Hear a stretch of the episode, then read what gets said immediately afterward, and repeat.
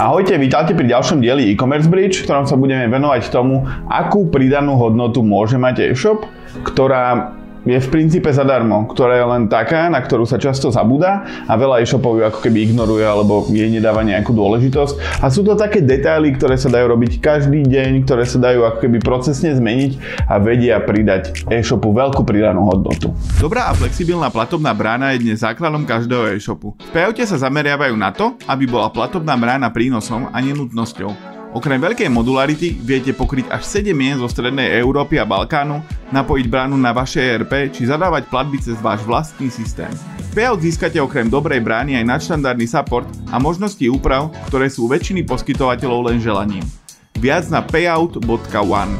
Pôjdem tak kvázi ako keby chaoticky, pretože nemá to nejaký sled, nemá to nejakú, nejakú kontinuitu, sú to ako keby nápady pre každého z vás, ako zlepšiť vlastný e-shop a začal by som tým, že hľadajte záložných dodávateľov. Teda na to sa často zabúda, že vy keď máte hosting, máte copywriterov, máte PPCčkarov, máte všeliko, vy s nimi môžete byť spokojní, ale ako náhle oni vypadnú alebo s nimi začne byť nejaký problém, tak by ste čo najskôr mali nájsť záložné riešenie a vy až keď to začnete hľadať až vtedy, keď to nastane, tak zvykne byť z toho problém. Takže prvý tip je taký, že keď máte nejakého dodávateľa de facto hoci čoho, skúste mať jedného alebo dvoch záložných. Vy môžete prísť na to, že už pri tom prvom, dajme tomu, nemáte dobré podmienky a viete mať lepšie, prípadne vie byť ten dodávateľ samotný lepší a viete ho hneď vymeniť toho aktuálneho a netreba mať pritom nejaké že bad feelings alebo cítiť sa trápne, že vy vlastne ste s ním spokojní, ale hľadáte plán B. To nejde vôbec o to, že vy sa chcete chrániť, vy chcete mať plán B pre prípad, že by tento jeden dodávateľ zlyhal a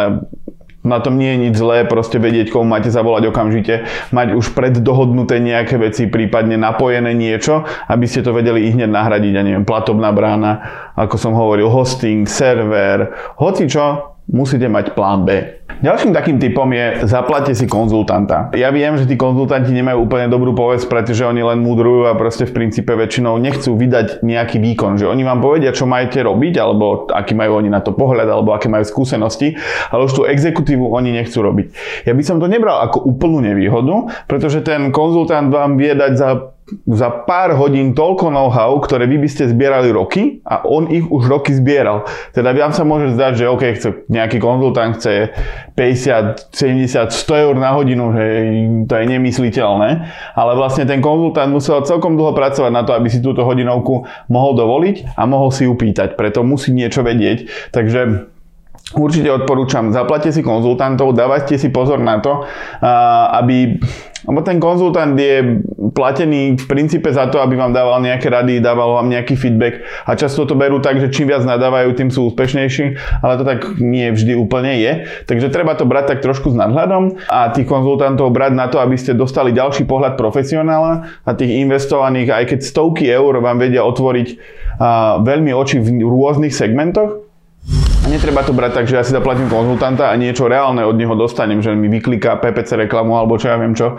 Od nich treba očakávať to know-how a nejaké poštuchnutie v nejakých smeroch, nejaké idei, nejaké nápady a typy a za to si presne u nich platíte a to treba pre, od nich očakávať. Ďalší taký mikrotyp je zo, zo súdka SEA, lebo SEO som niekedy robil aj ako keby či sa to dá nazvať profesionálne, ťažko povedať, keď som mal 16-17 rokov. Ale jednu vec strašne e-shopári podceňujú a to sú altové, ako keby alt atribút obrázkov. Teda je to veľmi zložité proste písať niekde v nejakom crm že čo vlastne na tom obrázku je, aké kľúčové slova a tak. Ale viete získať strašne veľkú návštevnosť, pretože ľudia prídu na Google, hľadajú obrázky a proste nájdu ten produkt cez obrázky, hoci takýto istý produkt môže predávať ďalších 30 e-shopov, ale vy keď budete mať najlepší popis, najlepší alt, tak vlastne v rámci toho obrázku, tak viete byť ako keby na tých prvých priečkách a viete, viete toho zís- zákazníka získať. Teda určite sa opýtajte niekoho, kto s vami rieši SEO, ak neviete, dajte si, že alt atribút do, do Google a niečo určite o tom nájdete a toto je veľmi dobrý tip, ktorý, ktorý vám teraz dávam, pretože často na, na to zabúda, je to taký akože, je to taký voprus, ako sa po po česky hovorí, ale je to veľmi dôležité a viete tak získať takú bonusovú návštevnosť a tá je hlavne zadarmo. Ďalší typ je takisto zo súdka SEO, teda Search Engine Optimization, to určite poznáte. I veľmi dôležité je to, čo máte na stránke. Strašne často sa rieši on-page optimalizácia, teda to, čo máte na stránke on-page, ne- nečakane. A ide o to, že vy keď máte nejaký produkt, tak máte pri ňom nejaký popis. Máte pri ňom nejaké fotky, máte ako keby cenu, všetko, dostupnosť. A často sa stáva, že, že e-shopy zoberú nejaký XML feed alebo nejaký datový zdroj od dodávateľa, importujú to, majú to tam hala bala v tých popisoch, majú presne také isté fotky produktové, ako všetci ostatní a toto je veľká chyba. Zoberieme si príklad, ja neviem, nejakú vrtačku Makita, ktorú predáva kľudne len na Slovensku 20-30 e-shopov a všetci majú tie isté informácie o tej vrtačke, v tej, ist, v tej, tej isté obrázky, tie istú, to isté formátovanie, tak podľa čoho si Google vyberie, že ktorý zobrazí ako prvý? Pretože nikto nemá jedinečné fotky, často majú aj neaktuálne fotky, tie feedy naťahujú nejaké dáta, ktoré potom všetci majú rovnaké, tak môj tip pre vás je strašne sa treba sústrediť na každý jeden produkt. Ja viem, že vy keď máte 10 tisíc produktov, tak si už poviete, čo to tu trepe, proste jak ja si môžem dávať pozor na 10 tisíc produktov.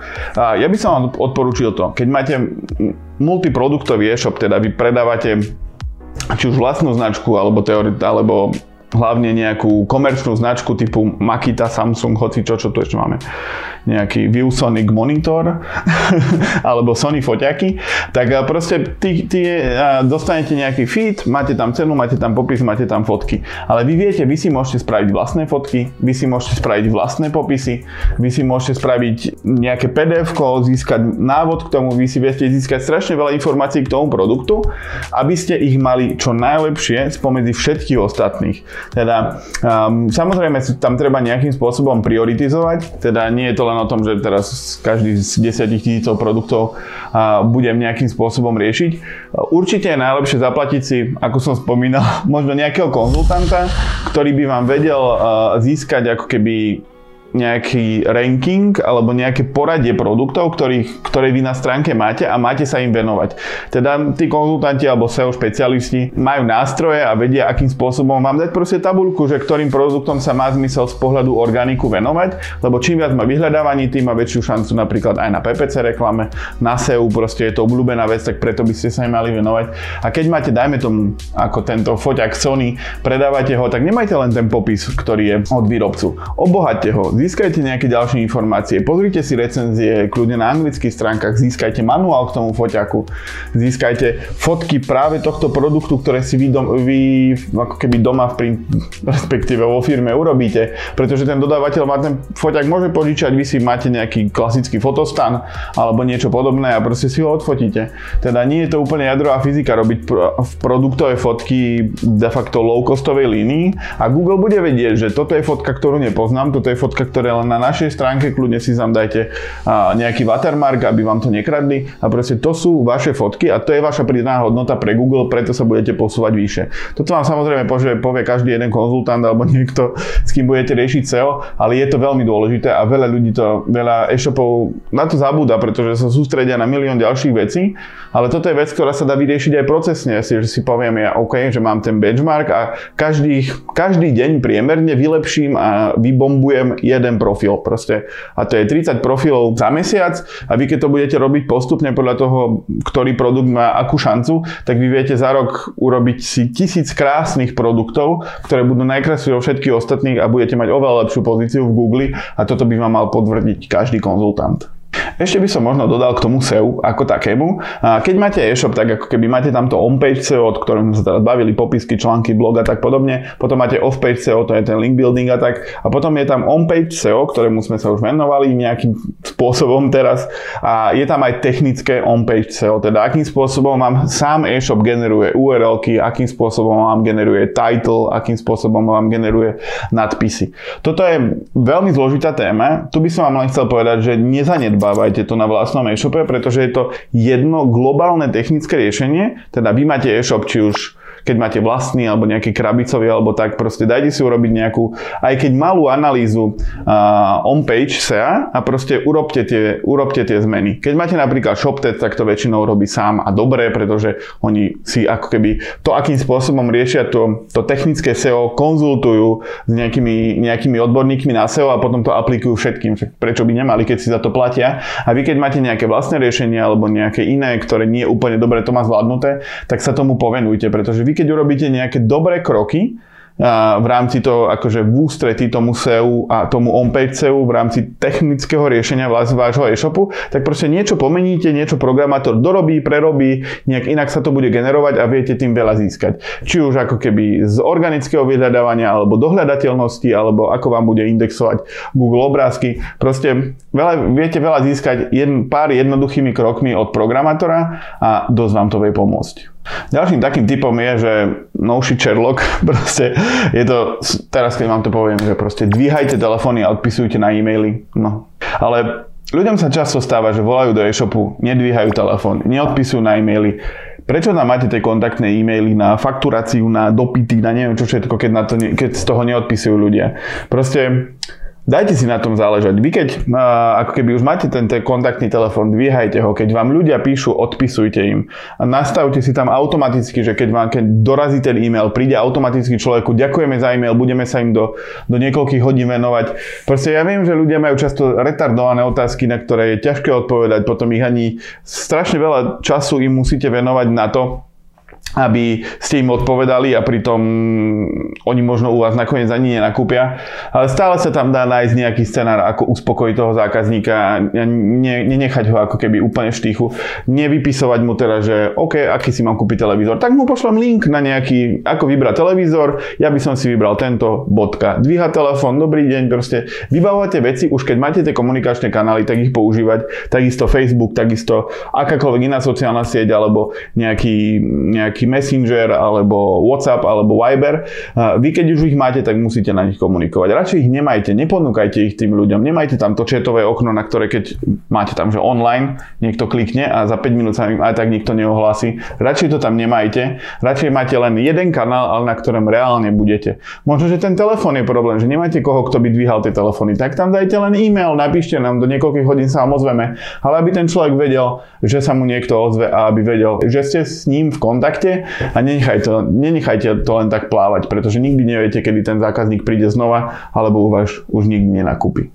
Ďalšou vecou, na ktorú sa často zabúda, sú transakčné e-maily. Keď neviete, čo to je, sú to tie automatizované e-maily, lebo sú ako keby dve typy e-mailov. Sú transakčné, teda tie automatizované, keď príde objednávka, keď e, sa odošle, keď všetko proste tie automatizované e-maily a potom sú nejaké newslettere. Teda tie newslettery riešite odosielaním cez nejaký systém, proste posielate novinky, tomu sa tu teraz nechcem venovať. Chcem sa venovať práve tým transakčným e-mailom. Pretože veľa e-shopov si to zoberie, no e, povie, že no, že nejaké e-maily tam odchádzajú odchádzajú a, a je to OK. Ale vy máte strašne veľký priestor v tých e-mailoch komunikovať rôzne veci. Teda keď je potvrdenie objednávky, tak ten človek je v nejakom stave. Teda práve si niečo objednal. Dajte mu tam tlačítko, pozdieľajte to, aký máte na to názor, aký máte názor na e-shop. Proste musíte využiť to, že ten e-mail je doručený človeku a nejaké percento ľudí si ho prečíta a urobí tú akciu. A vy za to nemusíte dať nič. Vy môžete si tam pýtať nejakú referenciu, môžete si tam pýtať nejakú, nejaké hviezdičky z Google, môžete si tam pýtať, pýtať hocičo, môžete to podmieniť nejakou zľavou, hocičím. Proste tie transakčné e-maily sú strašne nevyužitou, komu, nevyužitým komunikačným nástrojom e-shopov, pretože ľudia ich čítajú, no príde e-mail o, o potvrdení, príde e-mail o nejakej platbe, príde e-mail, že, že to bolo odoslané, príde nejaký e-mail, uh, teda že to bolo pripravené, že to bolo odoslané. Proste ten človek je zvyknutý na to a je ochotný mať tie e-maily, že ja vidím, že OK, tu sú 4 kroky, ja už som v 4. kroku, už to ide ku mne, už to je u kuriéra, príde mi kuriérsky, kuriérske potvrdenie. Proste, ale tie e-maily viete využiť. Tie, tie e-maily viete uh, nejakým spôsobom do nich dať to, čo by vám pomohlo a to, čo by v tom momente ten človek mohol pre vás urobiť. Takže nezabúdajte na tie transakčné e-maily. Každý jeden systém umožňuje to nastavenie transakčných e-mailov a prečo to nevyužiť. A toto bol posledný tip z tohto dielu mudrovačky. Ja v nich budem pokračovať, mám tu ešte nejaké pripravené, ale dáme to do ďalšieho dielu a vidíme alebo počujeme sa pri ďalšom dieli e-commerce bridge. Ahojte. Od roku 2019 sme v e-commerce bridge pripravili už stovky rozhovorov a článkov. To všetko pre vás, našich divákov a poslucháčov. Preto, ak sa vám náš obsah páči, nezabudnite si prihlásiť odber na YouTube, v podcastoch alebo na sociálnych sieťach. Ak by ste chceli odoberať denné e-commerce novinky formou newslettera, stačí sa prihlásiť na webe e-commerce bridge. Tešíme sa na vás a ďakujeme, že ste tu spolu s nami.